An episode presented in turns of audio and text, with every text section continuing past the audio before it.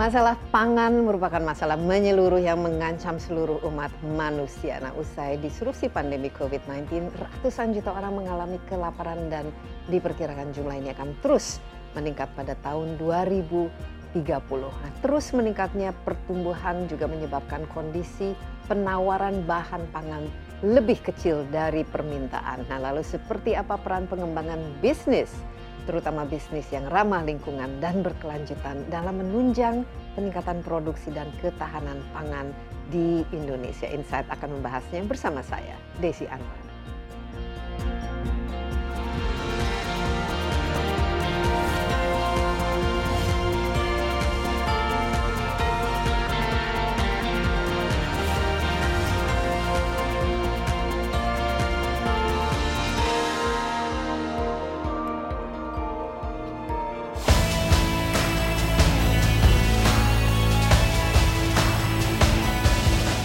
Indonesia merupakan negara kepulauan dengan perairan yang sangat luas.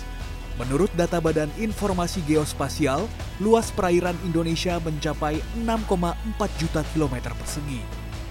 Untuk itu, Indonesia harus mampu menjaga pasokan pangan dalam negeri, bahkan bisa melakukan ekspor sejumlah komoditas perikanan. Salah satu sektor yang menyumbang ketahanan pangan di Indonesia adalah sektor aquaculture atau perikanan budidaya. Sebagai sektor komersial di bidang perikanan, aquaculture bisa memberi kontribusi maksimal terhadap ketahanan pangan nasional. Aquaculture bisa dijadikan sektor unggulan di era industri 4.0 jika bisa beradaptasi dengan teknologi. Pada era digital ini sudah seharusnya teknologi bisa dimanfaatkan untuk menciptakan sistem budidaya dan manajemen budidaya yang efektif serta efisien. Digitalisasi teknologi mau tidak mau harus diterapkan dalam industri perikanan budidaya. Di Indonesia sebenarnya ada beberapa perusahaan yang sudah menggunakan teknologi digital dalam pengelolaan aquaculture. Salah satunya e-fishery. Dengan berbasis aplikasi, e-fishery diharapkan dapat membantu pembudidaya ikan dalam meningkatkan produktivitas dan kualitas mereka mengamankan modal dan mendapatkan akses ke pasar yang lebih luas.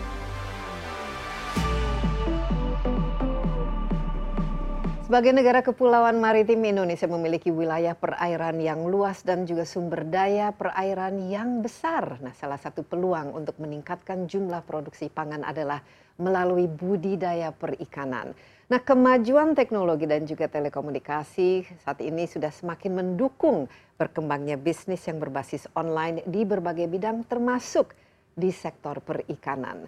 Lewat metode ini produsen dapat memasarkan berbagai produknya atau jasa yang lebih luas hingga ke seluruh dunia. Nah, lalu seperti apa kemajuan teknologi dapat menjadi solusi untuk meningkatkan produksi dan juga menjaga ketahanan pangan di Indonesia. Sudah bergabung di studio bersama saya Krisna Aditya selaku co-founder dan CPO dari e-Fishery. Krisna, apa kabar? Baik, baik. Iya, senang sekali kita berjumpa dalam program Insight with Desi Anwar dan ini biasanya kalau saya berdiskusi dengan anak muda yang berbisnis dan ternyata bisnisnya itu sukses dan sudah di saya lihat itu profilnya sudah sering diangkat termasuk di media-media internasional. Tapi yang lebih penting lagi berbasis teknologi tapi kali ini yang lebih menarik adalah dengan unsur kerakyatan. Ya yang biasanya selama ini tidak dilirik oleh perusahaan-perusahaan startup yang berbasis teknologi yaitu perikanan, budidaya perikanan dan udang ya di Indonesia khususnya. Nah, e-fishery sendiri uh, Krisna mungkin bisa cerita sedikit asal usul latar belakangnya dan saya tahu ini kan masih eh, anak-anak uh, muda lulusan ITB ya, ya. kalau tidak salah bisa cerita sedikit ya. mengenai apa ya, jadi, perusahaan ini. Ya, e-fishery sendiri kita uh, berdiri tahun 2013 ya, jadi udah 10, 10 tahun, tahun ya. uh, tahun ini uh, dan benar tadi ya kita emang uh, fokus spesifik bergerak di sektor perikanan. Jadi kita bikin teknologi untuk industri perikanan. Jadi nah kenapa teknologi, sih teknologi untuk, untuk perikanan. perikanan. Nah, biasanya kalau kita perikanan kan ya ada ya, ada airnya, ada kolamnya, ada ininya lah. Uh, ya dan untuk ya, mancingnya kalau, dan ya, kalau tapi ini bedanya teknologi. Untuk, apa ya? Ya kita percaya bahwa Indonesia ini kan dua pertiganya perairan ya. Kita punya potensi yang sangat besar untuk sektor perikanan. Tapi ya sangat disayangkan nggak banyak teknologi yang mau berperan gitu ya uh, masuk ke sektor ini. Jadi sangat-sangat tradisional dan permasalahan juga sangat-sangat banyak ya. Dan uh, ya tadi di tahun 2013 kita uh, melihat ya bahwa ini sektor yang sangat potensial untuk mensupport kebutuhan pangan uh, dunia ya di masa depan ya. Uh, jadi dengan adanya teknologi harapan kita kita bisa bantu untuk mengakselerate industrinya supaya jauh lebih produktif dan juga lebih profitable buat para uh, pemain-pemain uh, di dalamnya buat para pembudidaya ikan ataupun udang dan mm -hmm. seluruh stakeholder yang ada di dalamnya. Jadi ya itulah peran teknologi gimana kita bisa membantu kebutuhan dan, ya, dan, dan teman-teman di e-fishery ini ada berapa sekarang uh, kalian total total, total dan, dan ketika udah... awal mulai tahun 2012 itu apa yang bisnis modelnya atau apa produk yang ditawarkan waktu itu dan bagaimana ini berkembang setelah 10 yeah. tahun kemudian? Ya, yeah, jadi ya awalnya kita start uh, bertiga dulu ya awal uh, 2016 dan uh, produk awalnya adalah automatic feeder. Jadi alat untuk memberi makan ikan atau udang secara otomatis. Itu automatic iya, feeder. Ya, automatic feeder. Jadi mm -hmm. kenapa kita melihat ya automatic feeder ya. Jadi kalau di sektor perikanan itu biaya terbesar itu dipakan. Dia hampir mm -hmm. 70-80 persen uh, biaya operasional itu dipakan. Tapi sampai 80 persen. 80 persen. Ya, Jadi ya? uh, ibaratnya kalau budidaya ikan itu kita menukar gitu ya pakan hmm. yang kita berikan jadi daging ya. Ada Kena, kenapa begitu rice. besar ya hanya untuk pakan? Gitu? Ya karena kalau di ikan itu ya tadi ya ada istilahnya feed conversion ratio. Jadi pakan yang dikonversi menjadi daging. Hmm. Dan uniknya serta menariknya sektor perikanan, FCR-nya conversionnya itu 1 sampai 1,5. Jadi paling efisien dibanding food sector lainnya, sumber hmm. protein hewani lainnya. Jadi dan ya kita believe bahwa ya dengan sumber makan yang paling efisien ini ya perikanan bisa mensupport kebutuhan pangan di masa depan ya. Jadi karena tadi ya konversinya satu banding satu ya secara otomatis secara cost ya paling terbesar dari pakan. Tapi karena pemberiannya ini sangat tradisional gitu ya, manual, uh, kadang diawur gitu kan ya, mm -hmm. uh, karungnya. Sehingga secara bisnis itu membuat para pembudidaya juga kurang secara profitable-nya. Nah, makanya kita pengen coba solving ya problems yang paling besar di pemberian pakannya dengan ya produk yang kita ciptakan automatic feeder. Oke, juga mungkin bisa cerita sedikit mengenai produknya itu sendiri, bagaimana cara bekerjanya dan apa yang membuatnya berbeda dengan cara-cara manual atau yeah. tradisional selama ini dan juga the, ini di mana ini bisa digunakan kalau budidaya kan ada mungkin harus ada airnya ada kolamnya atau mungkin di pinggir laut dan lain yeah. sebagainya khusus yeah. mungkin yang pertama ini pertama per, produk pertama dan siapa dan ke mana yeah, uh, pemasarannya waktu itu Ya, kita base base-nya di Bandung ya. Jadi mm -hmm. uh, fokus utama tentu di di Jawa Barat, di Subang, Cirebon, di Indramayu, Tasik gitu ya sekitaran Bandung yang kita coba datengin satu-satu petaninya gitu ya, petani nila, petani lele, petani uh, ikan mas gitu kan ya yang ada di di daerah-daerah. Kemudian kita mencoba melihat behavior mereka seperti apa gitu ya, yeah. proses pemberian pakannya bagaimana.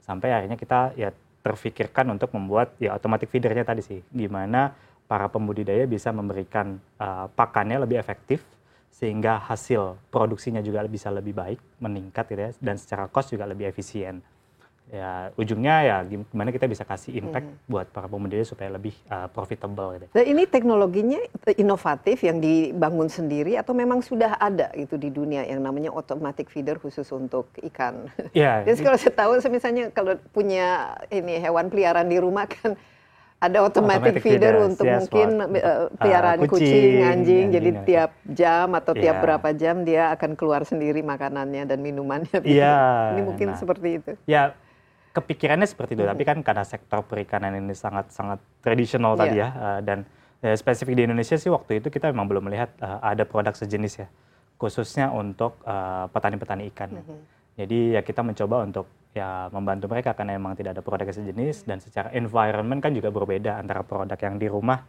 yang relatif lebih small scale. Iya, ya. small scale. Kemudian secara cuaca dan sebagainya juga kurang uh, menantang gitu. Ini kan produk ditaruh di pinggir kolam, kena panas, kena hujan dan sebagainya. Jadi emang belum ada produk sejenis uh, pada waktu itu sehingga jadi dirancang sendiri kita oleh desain Chris. sendiri produknya dan menariknya adalah ya kita ya karena dari awal ya jadi kita mencoba untuk menggunakan bahan-bahan yang ada di sekitar kita.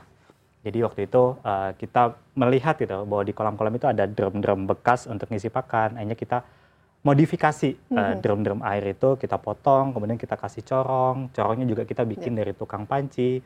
Kemudian kita combine dengan kontrolernya, ada hmm. motornya sehingga ya mencoba Jadi, memanfaatkan bahan-bahan yang ada Jadi kita bisa dari segi produksi cost productionnya juga relatif murah. murah. Nah, kan, aspek ya, teknologinya bagaimana? Karena setahu saya ini kan menggunakan inilah eh, bisa remote juga yes. kan eh, berbasis Internet of Things. Yes. Nah, ini bagaimana? Krishna yeah. ini, how does it work? Iya, ya jadi kalau uh, secara sederhana ya petani menaruh alatnya di pinggir, pinggir kolam, kolam uh, kemudian menaruh pakannya di sana kemudian dia bisa setting ada aplikasinya dari jarak jauh hmm. uh, alatnya untuk ya jam di berapa dia ngasih makan ya, di HP-nya berapa banyak nah kemudian secara otomatis si alatnya akan memberi makan ke ke kolamnya jadi misalkan jam 9 jam 12 jam 3 uh, alatnya harus ngasih makan 10 kilo 20 kilo nah nanti akan secara otomatis uh, sesuai jadwal yang udah di setting uh, feedernya akan memberikan makan sejumlah uh, apa ya kebutuhan, kebutuhan ikan. yang ikan uh, ataupun uh, ya, yang pertama kali itu di kolam apa digunakan? Ikan kalau pertama kali dulu kita di ikan nila ya di ikan daerah nila, ya? Subang ya? yang kita. Di daerah Subang ya. ya. Oke, ini sekarang sudah berapa dari awalnya mungkin bekerja sama dengan satu petani? petani.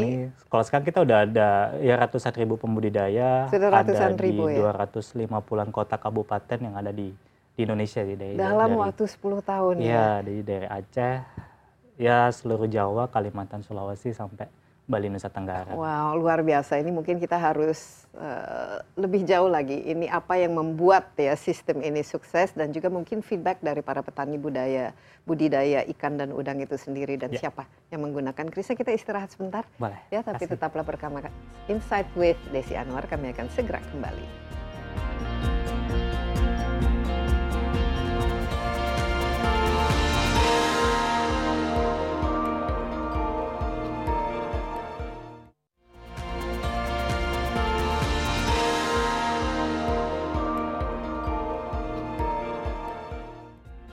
Kembali bersama Insight with Desi Anwar, saya ditemani Krisna Aditya selaku co-founder dan CPO dari e-Fishery. Kita masih membahas peran ya untuk implementasi teknologi dalam meningkatkan ketahanan pangan di Indonesia. Dan kalau kita lihat di sini juga dalam meningkatkan kesejahteraan dan produktivitas dari para petani pembudidaya ikan ya. Dan ikan tapi bukan saja ikan ya ikan dan, dan udang, udang. ya. Ini budidaya kan berarti bukan nelayan yang uh, melaut ya ke laut uh, ke laut lepas tapi konteksnya itu seperti apa? Ekosistemnya seperti apa? Tambak, kolam atau bagaimana, Krisna? Iya, jadi konsepnya emang dibudidayakan ya, jadi dibesarkan mulai dari benih dikasih makan terus sampai besar baru dipanen.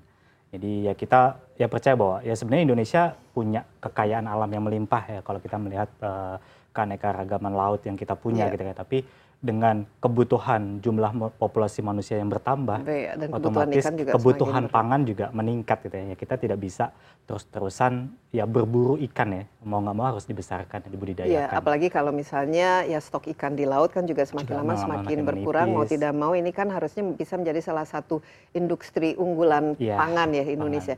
Pangan. Kita melihat mungkin uh, lebih luas lagi ada berapa kita bicara mengenai ya petani pembudidaya ikan dan udang di Indonesia jumlahnya berapa dan selama ini bagaimana apa yang menjadi tadi disebut salah satu tantangan terbesar adalah biaya dari pangan ya, ya. tapi dalam uh, melakukan pembudidayaan ini apa yang Krisna lihat ya secara global?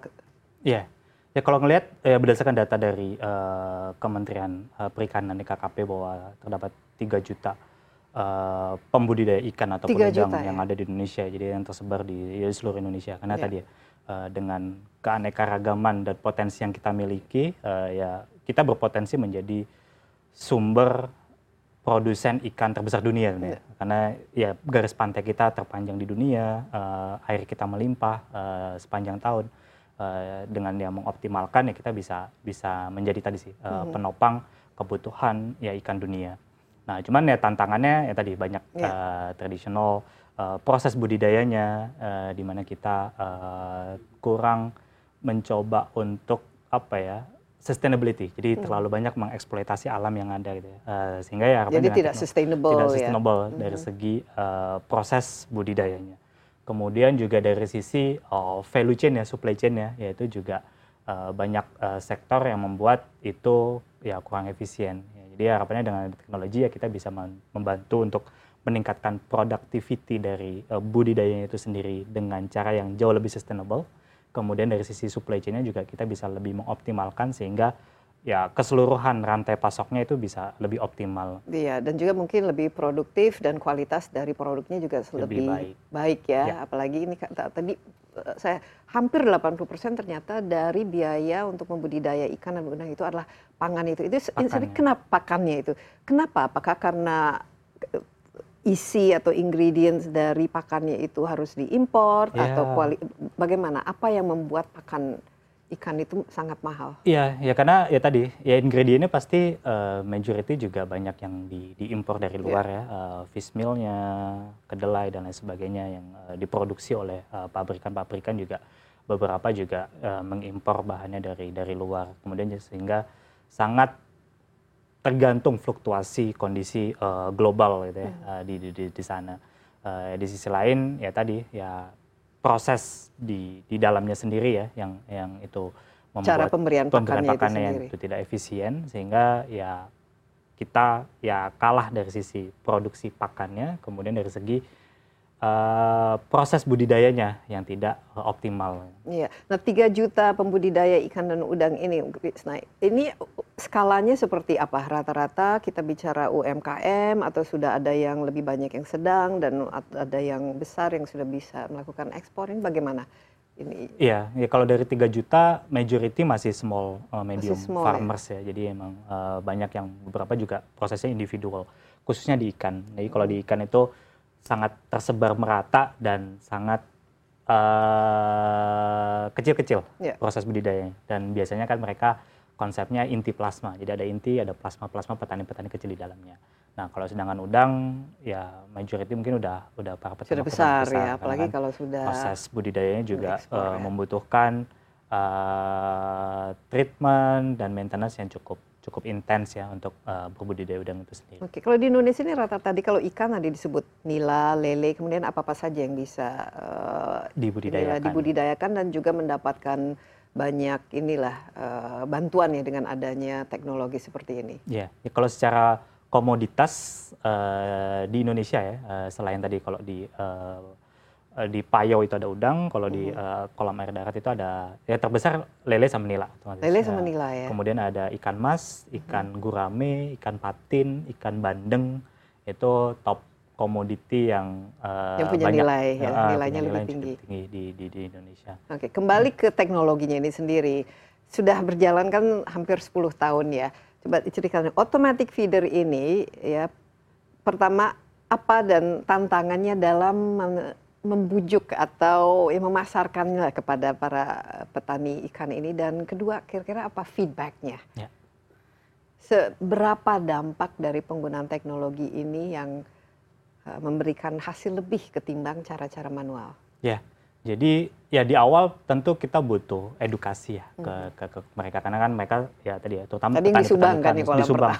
Jadi saya ingat banget awal-awal uh, kita mengenalkan feeder. Jadi waktu itu kita bawa feedernya nih uh, drumnya itu ya? Iya drumnya yang bawa naik motor gitu kan ya ke, ke petani. Terus uh, kita coba kenalkan Pak ini alatnya. Kita kasih handphone uh, Android Pak nanti mm -hmm. alatnya bisa lo disetting menggunakan uh, handphone gitu. Uh, Bapak bisa setting uh, kapan untuk pemberian makannya berapa banyak. Nah ini yang mencip membuat kita akhirnya menciptakan produk-produk turunannya selain ya automatic feeder setelah itu kita bisa meningkatkan produksinya. Mm -hmm. akhirnya kita mencoba untuk ya membantu mereka memasarkan ikannya. Kita bantu mereka untuk membeli pakan yang lebih murah sehingga mereka punya banyak pilihan uh, ya tujuannya again untuk uh, membantu bisnis mereka supaya jauh lebih uh, Jadi ini nas ini yang nas customer yang pertama dan sampai sekarang masih, masih setia masih di, dengan setia, menggunakan ya. teknologi ini. Iya. Tapi ini feedback awalnya ini kan harus dilihat juga sebagai uh, sejauh mana efektif ya, ya. Da dari uh, automatic feeder ini dan juga mungkin dampaknya itu terhadap kesehatan ikannya itu butuh berapa lama untuk melihat ada perubahan? Ya, Karena ini kan harus ada data ya, juga yang untuk uh, jadi, meyakinkan ya, bahwa ini jauh lebih baik metodenya. Ya. Yang menarik di, di budidaya khususnya di ikan lele atau nila kan kalau secara siklus itu tiga bulan untuk panen. Mm-hmm. Jadi mulai dari dia tebar sampai dia uh, panen. Ya, tiga bulan. Tiga ya? bulan. Jadi uh, secara apa ya hasil yang bisa terlihat ya bahwa apakah uh, menggunakan feeder dengan tidak menggunakan feeder itu ada perbedaan yang signifikan yaitu setelah uh, panen tiga bulan dan hasilnya ada salah satu uh, apa ya testimoni dari petani kita ya bahwa dia pernah bilang mas baru kali ini saya ngelihat ikan saya itu kayak keluar dari cetakan bandros jadi ikannya itu rata. Yang sebelumnya hmm. itu kan kalau budidaya ikan itu kan ya namanya makhluk hidup ada yang besar, ada, ada yang kecil, kecil karena kan. pemberian pakannya juga ya tadi ya hmm. tidak merata di satu titik sehingga ya hasilnya juga tidak merata dan perkembangannya juga uh, tidak maksimal. Nah setelah menggunakan feeder ya dia kaget gitu ya, loh ikannya bisa sama ukurannya gitu. dan ketika dipanen juga lebih baik ya, ya. lebih banyak. Jadi itu hasil. itu kelihatan di tiga bulan pertama itu. Tiga bulan pertama kelihatan. Jadi, jadi testimoni bahwa ternyata peralatan ini dan metode ini berhasil. Iya, karena ya. ya tadi kita nggak hanya bisa meningkatkan uh, produksinya supaya lebih meningkat ya secara efisiensi pem, apa biaya pakannya kita juga bisa menghemat ya. sekitar 20 persen. Uh, bisa menghemat 20 persen. Hmm. Wow, that's uh, lumayan ya, cukup ya, besar ya penghematan. Kita istirahat sebentar uh, Bung Krisna, tapi kita lanjutkan Insight with Desi Anwar. Jangan ke mana-mana dulu, kami akan segera kembali.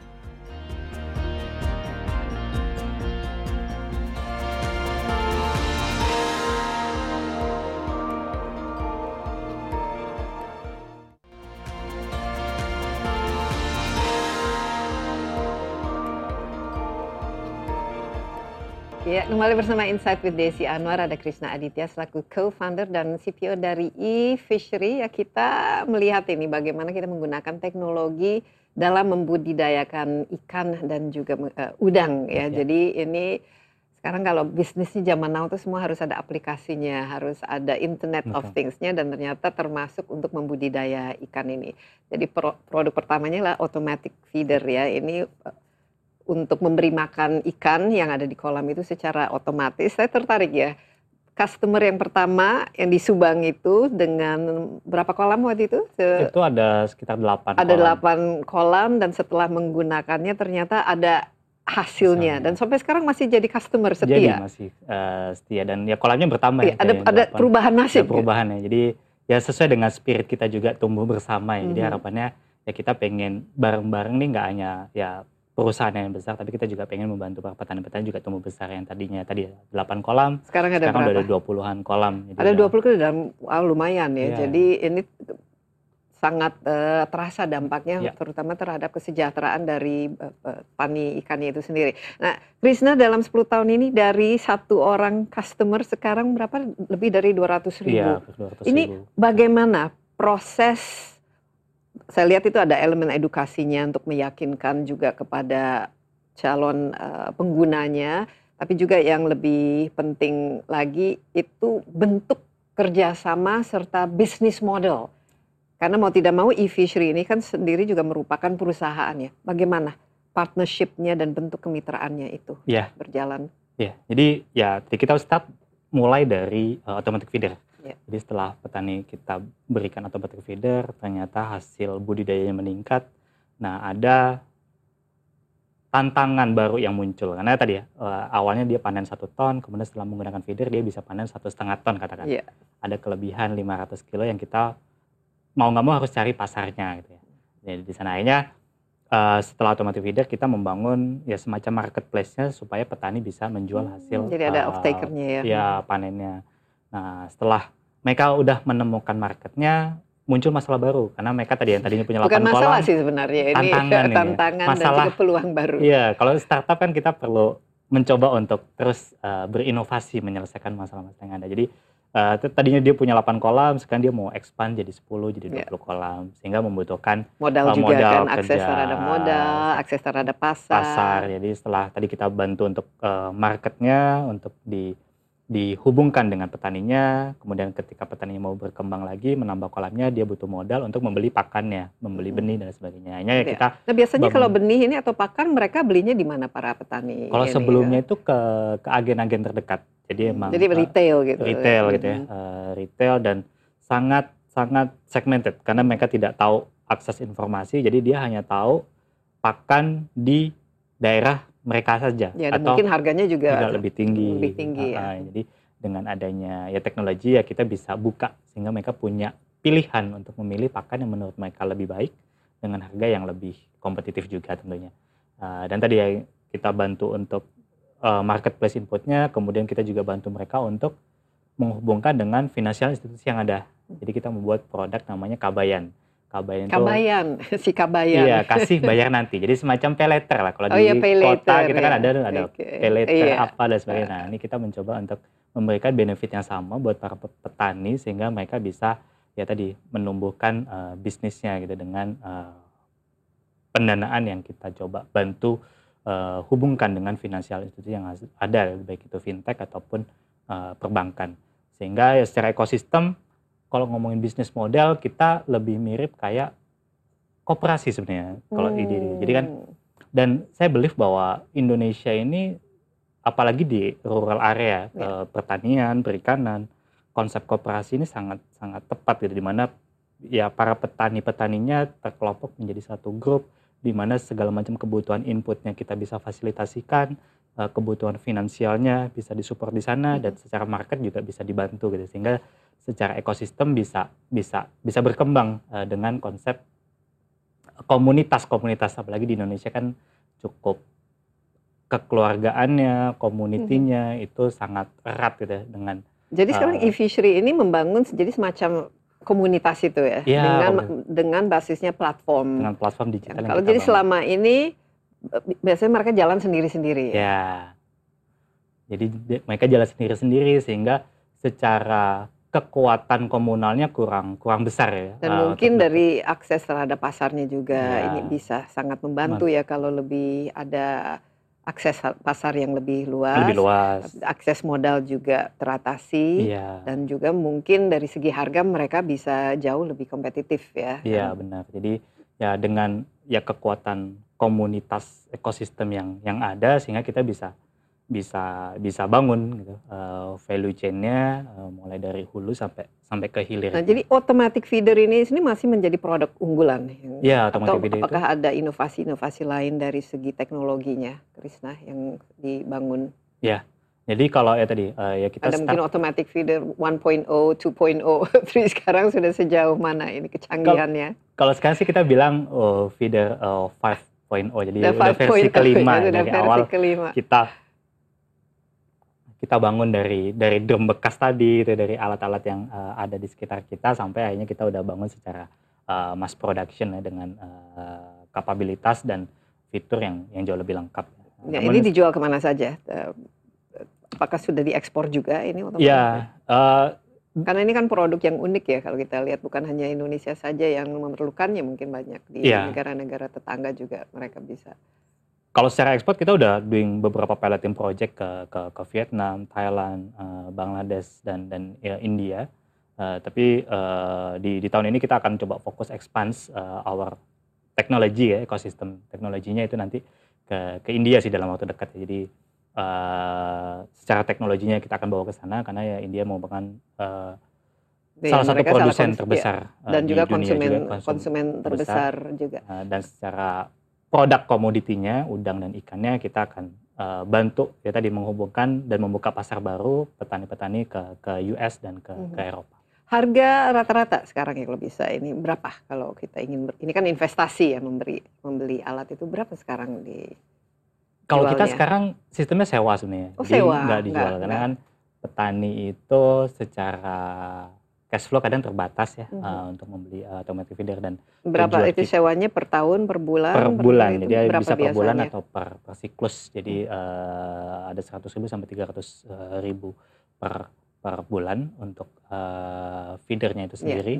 Eh, dan ada berapa sekarang yang sudah disewakan Krisna? Udah ada ratusan ribu Ada rat- eh, ratusan ribu, di seluruh Indonesia. jadi di 250 kota kabupaten yang banyak kan di mana di Jawa mungkin banyak paling pada. pasti di Jawa Barat karena lumbung ikan masih di Jawa Barat Jawa Barat di Sumatera daerah Lampung Palembang eh, Jawa Tengah Jawa Timur lagi di sana banyak tambak-tambak udang juga ya, ya. jadi udang. untuk udang juga bisa ini ya sangat uh, efektif ya, ya untuk membudidayakan jadi, udang ya apalagi udang tadi ya kalau di dengan mesin ini kan kita sebenarnya bisa ngasih continuous feeding jadi ngasih makannya bisa tiap lima menit ya 10 menit dan dalam waktu hmm. bisa 10 jam 24 jam bahkan ya uh, dibandingkan dengan orang yang yeah. yang keterbatasannya. Jadi uh, apalagi dengan udang yang konsep makannya itu sedikit-sedikit kecil ya. Jadi dengan adanya mesin ini sangat dibantu uh, ya tadi sih untuk mengoptimalkan proses pertumbuhan udang itu sendiri. Iya, baik. Kita istirahat lagi Siap. masih ada dua segmen di hadapan kita. Tetaplah bersama Insight with Desi Anwar. Kami akan segera kembali.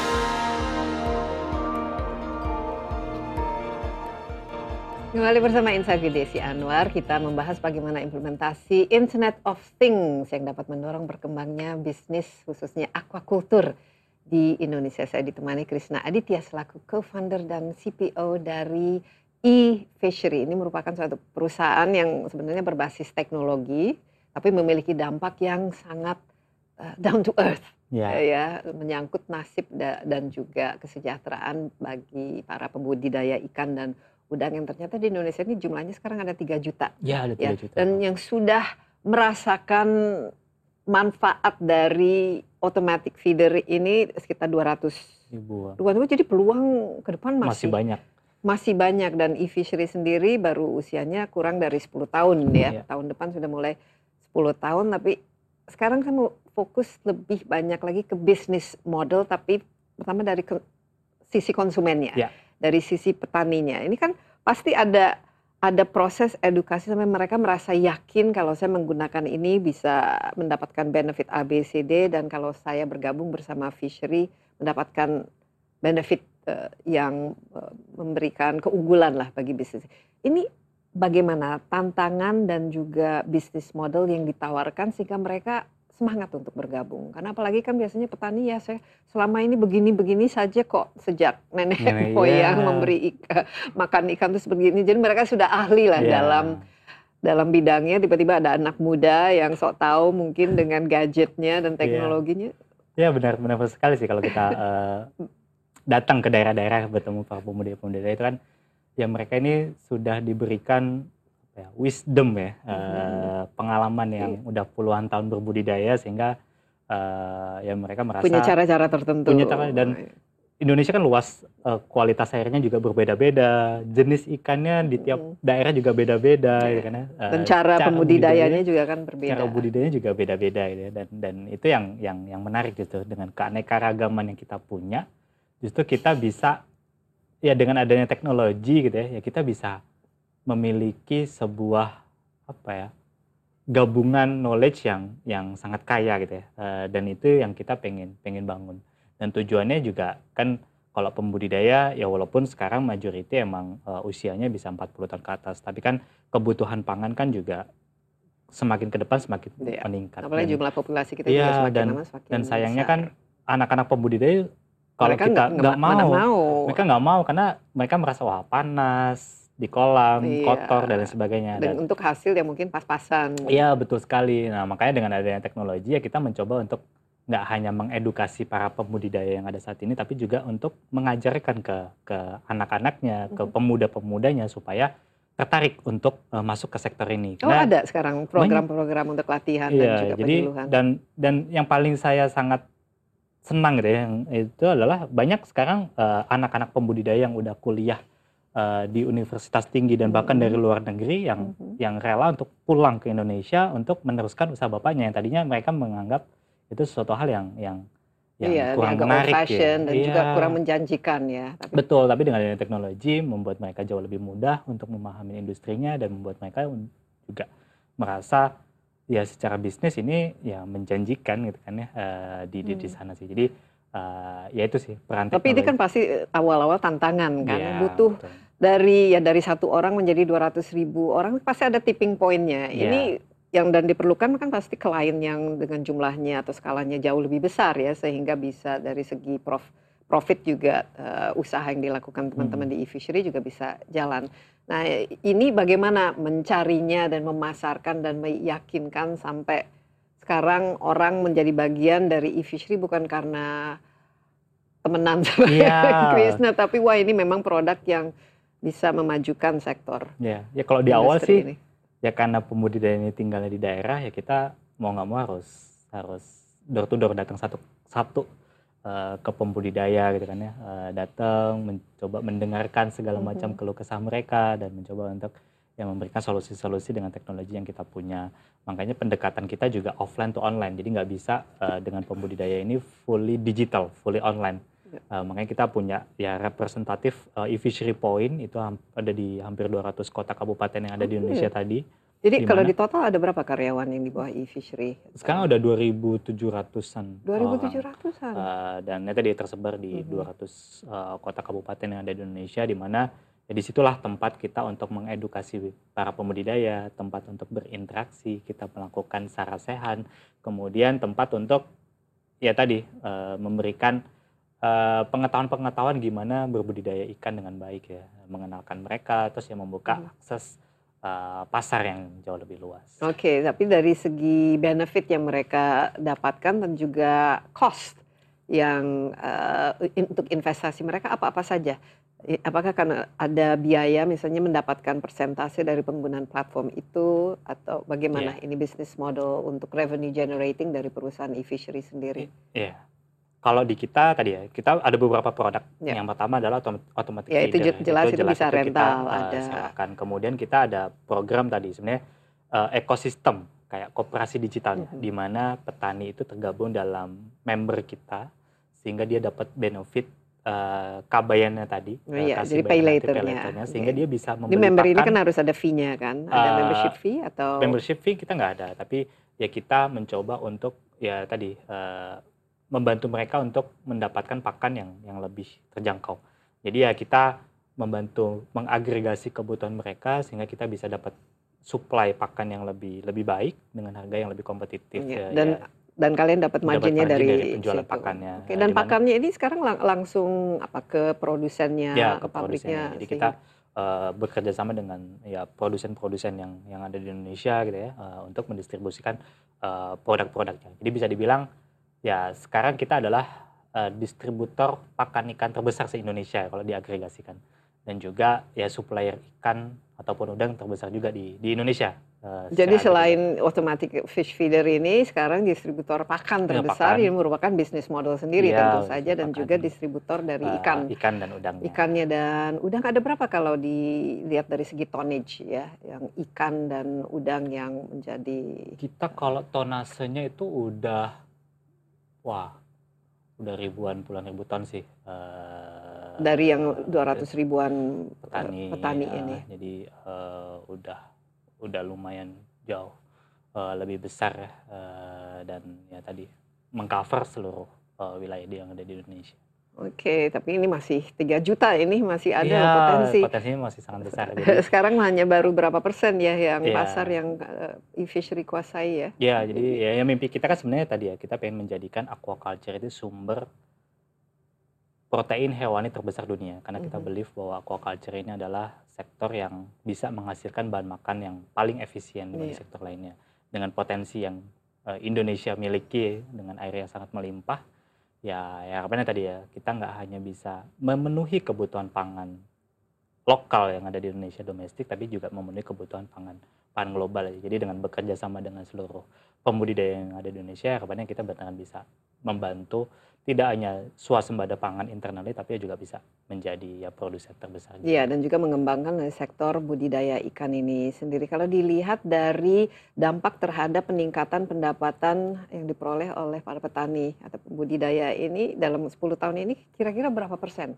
peningkatan khususnya dari yang kecil, eh, yang Menik- menengah atau yang besar. Ini kan berarti ada produktivitas yang meningkat, Iya. Berarti penghasilan juga meningkat, berarti dari segi uh, profit secara keseluruhan itu berapa? Uh, ada ya. datanya nggak, Krisna? Iya ada. Jadi kalau dari segi tadi ya uh, efisiensi costnya aja gitu ya, ya hmm. itu kita bisa bantu mereka untuk saving sekitar 20 persen. Iya itu saving ya. Untuk savingnya sehingga dia bisa dapat margin lebih lebih, lebih tinggi. tinggi. Nah kemudian dari segi ekspansinya ya, tadi ya, kalau in average uh, ada banyak petani kita itu yang bisa tumbuh uh, dari 8 bisa sampai uh, bahkan 10 kali lipat 80 ada yang hmm. ya dua kali lipat. Jadi kolamnya bisa kolamnya bertambah. Jadi ya ya, ya otomatis, on average bisa ya. bisa doubling uh, skill bisnisnya mereka manage yang mereka kelola yang dari 10 kolam ya. bisa sampai 20 kolam. Iya, jadi kelihatan ya, hmm. jelas ya dan kelihatannya Anda sendiri jadi ini pakar per perikanan. Padahal ini lulusan ITB bagi ini ya engineering ya, ya insinyur. Teknik, teknik elektro gitu. Tek teknik elektro teknik jadi elektro yang nyemplung ke benar-benar nyemplung ke ikan, kolam ikan, ke kolam ikan.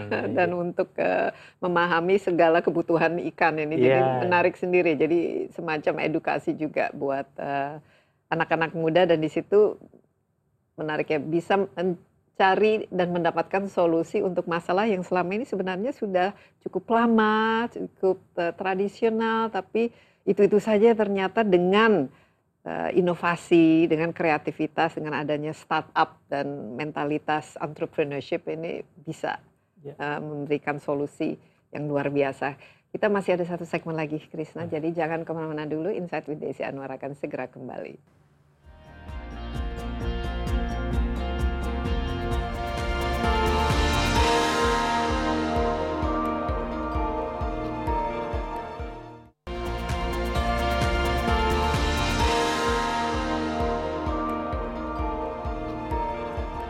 Kembali bersama Insight with Desi Anwar, kita membahas bagaimana solusi digital bisa menjadi jawaban dalam pengembangan sektor budidaya perikanan di Indonesia. Saya masih ditemani Krisna Aditya selaku co-founder dan CPO dari e-Fishery. Kita sudah belajar begitu banyak bagaimana ternyata teknologi itu bisa memberikan solusi yang baik ya untuk bisnis yang sifatnya tradisional seperti memberi makan ikan ya. dan ternyata merupakan kuncinya untuk membuat suatu usaha itu betul-betul sukses. Jadi ya. kunci perikanan itu budidaya ternyata kualitas jumlah dan kapan memberi makan. Iya betul sekali itu Makannya jadi itu ya kunci utama lah. Kunci utama dan juga paling besar dari segi cost. Nah kalau ternyata ada intervensi teknologi bisa menghemat sebesar 20% dan juga tentu saja meningkatkan dari uh, segi produktivitasnya dan jumlahnya.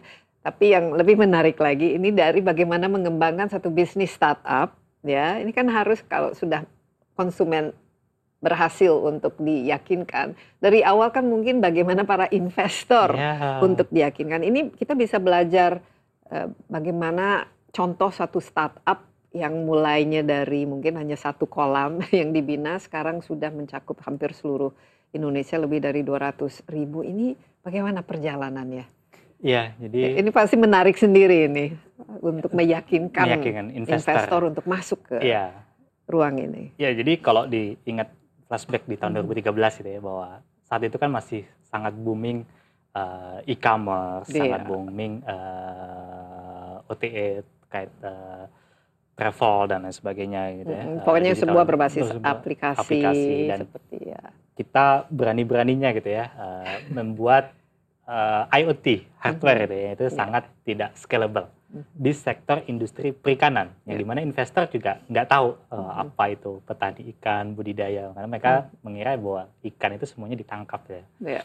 dan ya udah puluhan mungkin bahkan ratusan investor yang yang menolak kita di awal ya mm. karena ya mereka sangat tidak paham industrinya mereka nggak ngerti dan mereka mm. tidak percaya bahwa uh, ini bisa menjadi sesuatu yang IoT scalable itu ya bisa dan bagaimana uh, peran teknologinya dan peran teknologi di, di, di sana dan dan tapi alhamdulillah kita bertemu salah satu oh, venture capital investor awal kita itu yang emang spesifik di sektor aquaculture. Hmm. Jadi dari dari Belanda waktu itu waktu kita ada event di sana terus ya kita sempat ketemu dan discuss dan dan mereka believe bahwa uh, ya aquaculture ini adalah salah satu sektor yang yang sustainable untuk iya. kebutuhan uh, pangan masa depan dunia gitu dan itu perlu ya didorong. Nah, hmm. ya tadi setelah puluhan bahkan mungkin ratusan investor yang uh, menolak kita karena akhirnya ya, ada yang jodoh ada ya? yang jodoh ya hmm. dan dan ya sama-sama belief gitu percaya bahwa sektor ini adalah sesuatu sektor yang yang penting Iya. nggak hanya Tapi untuk awal dari fundingnya ini masih bentuk venture capital ya waktu itu Hmm. berapa yang di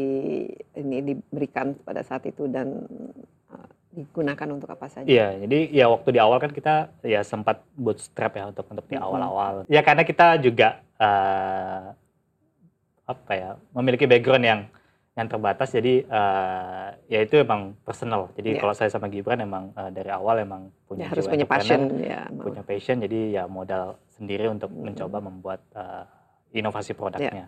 Dan ya di awal ya first round kita itu sekitar 500 ribu US dollar waktu itu. Oh, oke eh, lumayan, lumayan. untuk uh, scale ya production ya. Uh, once kita udah bisa uh, proven, kita udah bisa bikin produknya, uh, kemudian secara market fit juga udah mulai masuk, petaninya happy dan emang bisa memberikan impact uh, buat buat para pembudidayanya. Nah, akhirnya kita mulai ya dari situ kita bisa scale untuk bikin uh, produksinya jauh lebih banyak. Iya, jadi produksi pertama itu berapa unit feeder Ya. dan dari segi cost apakah sekarang lebih jauh lebih murah, jauh lebih efisien gitu. Ya. Ada ada perubahan dalam ininya. Jadi kalau bikin hardware itu kan itu Hmm. dia nggak nggak. Jadi bikin satu bisa, bikin 10 bisa, bikin 100 belum tentu bisa ya. Iya. Karena kadang komponennya nggak ada, Iya. apalagi di Indonesia yang sangat Hmm. terbatas. Jadi waktu di awal itu ya, ya kita bikin puluhan unit eh, feeder, tapi setelah dapat fund eh, fundraising yang pertama, eh, kita bisa bikin ratusan unit karena kita udah bisa bikin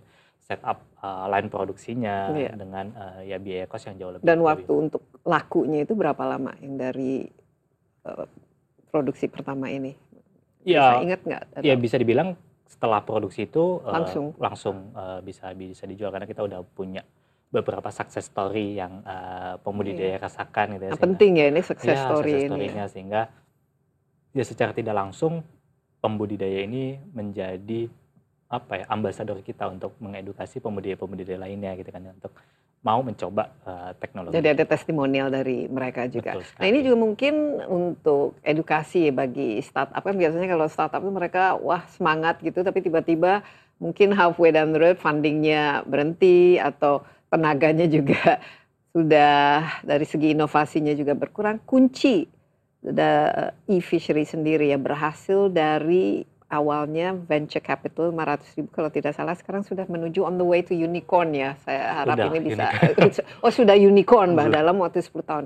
Ini apa-apa saja yang menjadi keunggulan dan yang dicari oleh para investor sehingga mereka juga semakin semangat untuk menggelontorkan? Ya, yang pertama mungkin secara ya industri itu besar ya dan dan ya, Scalable, kan? Dan eh, secara growth kalau kita ngelihat eh, spesifik di perikanan itu ya karena tadi eh, di luar itu banyak yang meramalkan bahwa sektor perikanan ini adalah ya tadi eh, penopang kebutuhan protein hewani terbesar dunia. Jadi tapi sekarang mereka sudah yakin Uh, tapi sudah yakin, ketika teman-teman e-fishery menawarkan awal-awalnya nggak ada yang yakin kan iya hanya satu yakin. jadi berarti Eh, ada proses edukasi ada proses juga edukasi. untuk- Jadi yang emang paham eh, industrinya bahwa ya mereka banyak belief bahwa sektor ini adalah sektor yang paling efisien sehingga kalau mau tidak mau kita memenuhi kebutuhan jumlah populasi manusia yang makin banyak ya kita harus mendorong sektor ini. Oke. Jadi tadi kalau ngomongin meyakinkan ya ya secara sektor ini adalah sesuatu sektor yang industrinya eh, growing bukan sesuatu hal yang Jadi yang apa? sunset. Yang apa yang investor cari?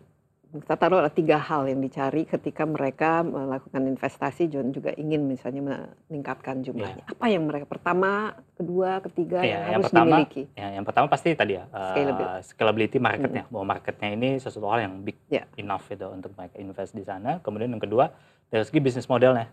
Jadi karena bisnis model kita ini adalah uh, community, di mana kita juga uh, sudah profitable di dalamnya gitu ya, uh, ngebangun komunitasnya sehingga ya ekosistemnya kebentuk uh, ekosistem uh, platform yang ada di dalam uh, bisnis model kita. Dan Kemudian yang ketiga ya dari sisi ya kapabilitas tim untuk execute-nya juga ya eh, bahwa mereka believe bahwa ya company ini bisa eh, Punya masa depan yang panjang. punya masa depan yang panjang dengan bisnis model yang tepat di industri yang emang tumbuh gitu kan ya, sehingga ya company bisa terus tumbuh. ya dan kelihatannya ini memang sesuai dengan dengan visi misi dari Iya. e-fishery itu sendiri. Jadi investornya yang pertama dari Belanda sekarang ada berapa? Dari mana-mana saja? Wah sekarang udah udah lumayan banyak ya dan hampir ada dari ya seluruh dunia sih dari seluruh dari seluruh dunia. US, Tapi dari, Indonesia Jepang, juga ada kan? dari Indonesia ada dari Middle East uh, Oh. itu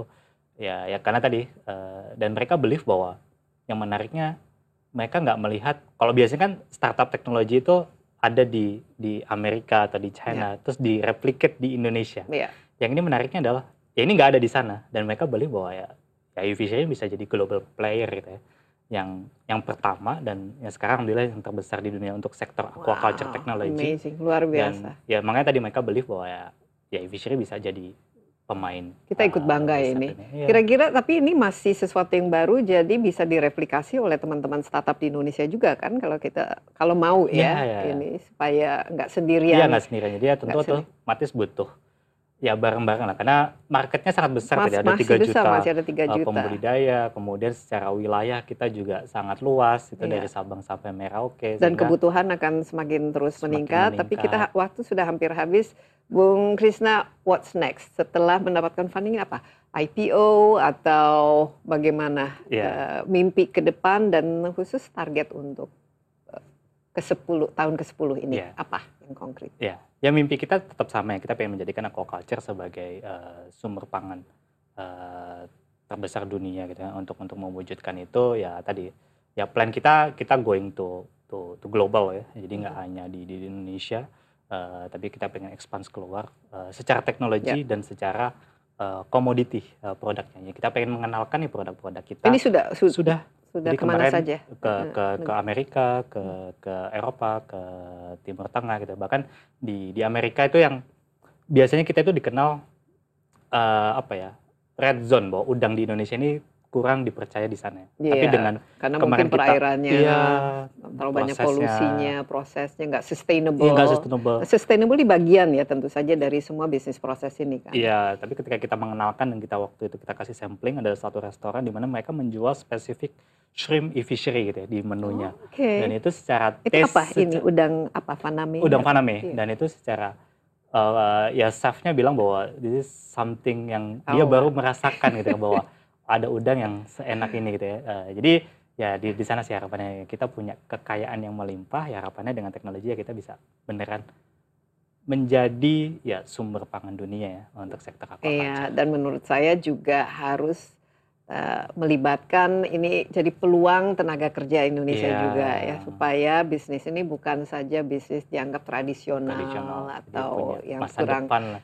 Anak-anak muda Anak-anak juga tertarik untuk masuk di dalamnya sudah gitu. mulai tertarik banyak. eh, banyak banyak tadi ada banyak sekali anak-anak muda yang eh, lulusan luar negeri bahkan mereka ya pulang ke Indonesia gitu kan eh, dan dan tertarik untuk masuk sektor ini untuk sama-sama yuk kita bareng-bareng untuk menumbuhkan ya kekayaan Iya. eh, negara kita gitu ya Iya. supaya bisa dioptimalkan. Luar biasa, saya salut ya Krisna dan juga teman-teman dan saya harapkan bisa mencetak ya e-fishery e-fishery lainnya Hmm. karena memang kebutuhannya ada di situ dan juga lebih penting lagi membantu untuk meningkatkan kesejahteraan masyarakat Indonesia, perekonomian Indonesia. Ya. Apalagi kita memang sumber daya alam yang kita miliki kan luas Melimpah sangat. melim- eh, melimpah dan begitu banyak dan kalau kita juga bisa menjadi sumber untuk memberi makan kepada seluruh dunia Iya, itu pasarnya bukan saja di Indonesia, tapi all over the Oh, world. Yes. Sekali Lagi Krisna terima kasih Sama-sama. banyak atas waktunya. Salam juga pada teman-teman Ya, di e-fishery dan mungkin one of these days kita harus perlu lihat ini. Tadi saya minta ingin dibawakan ini ya. Seperti ya. apa feedernya tapi katanya besar sekali iya ya. satu drum itu satu eh, ya sebesar manusia. Iya, ini. Karena kapasitasnya bisa 100 kg ya eh, Iya. yang memberikan makan. Baik, sekali lagi Krishna Aditya, terima kasih banyak. Demikian Insight with Desi Anwar kali ini. Jangan lupa Anda juga dapat menyaksikan tayangan ini di cnnindonesia.com dan di YouTube CNN Indonesia Insight with Desi Anwar. Sampai jumpa, stay safe. Bye-bye.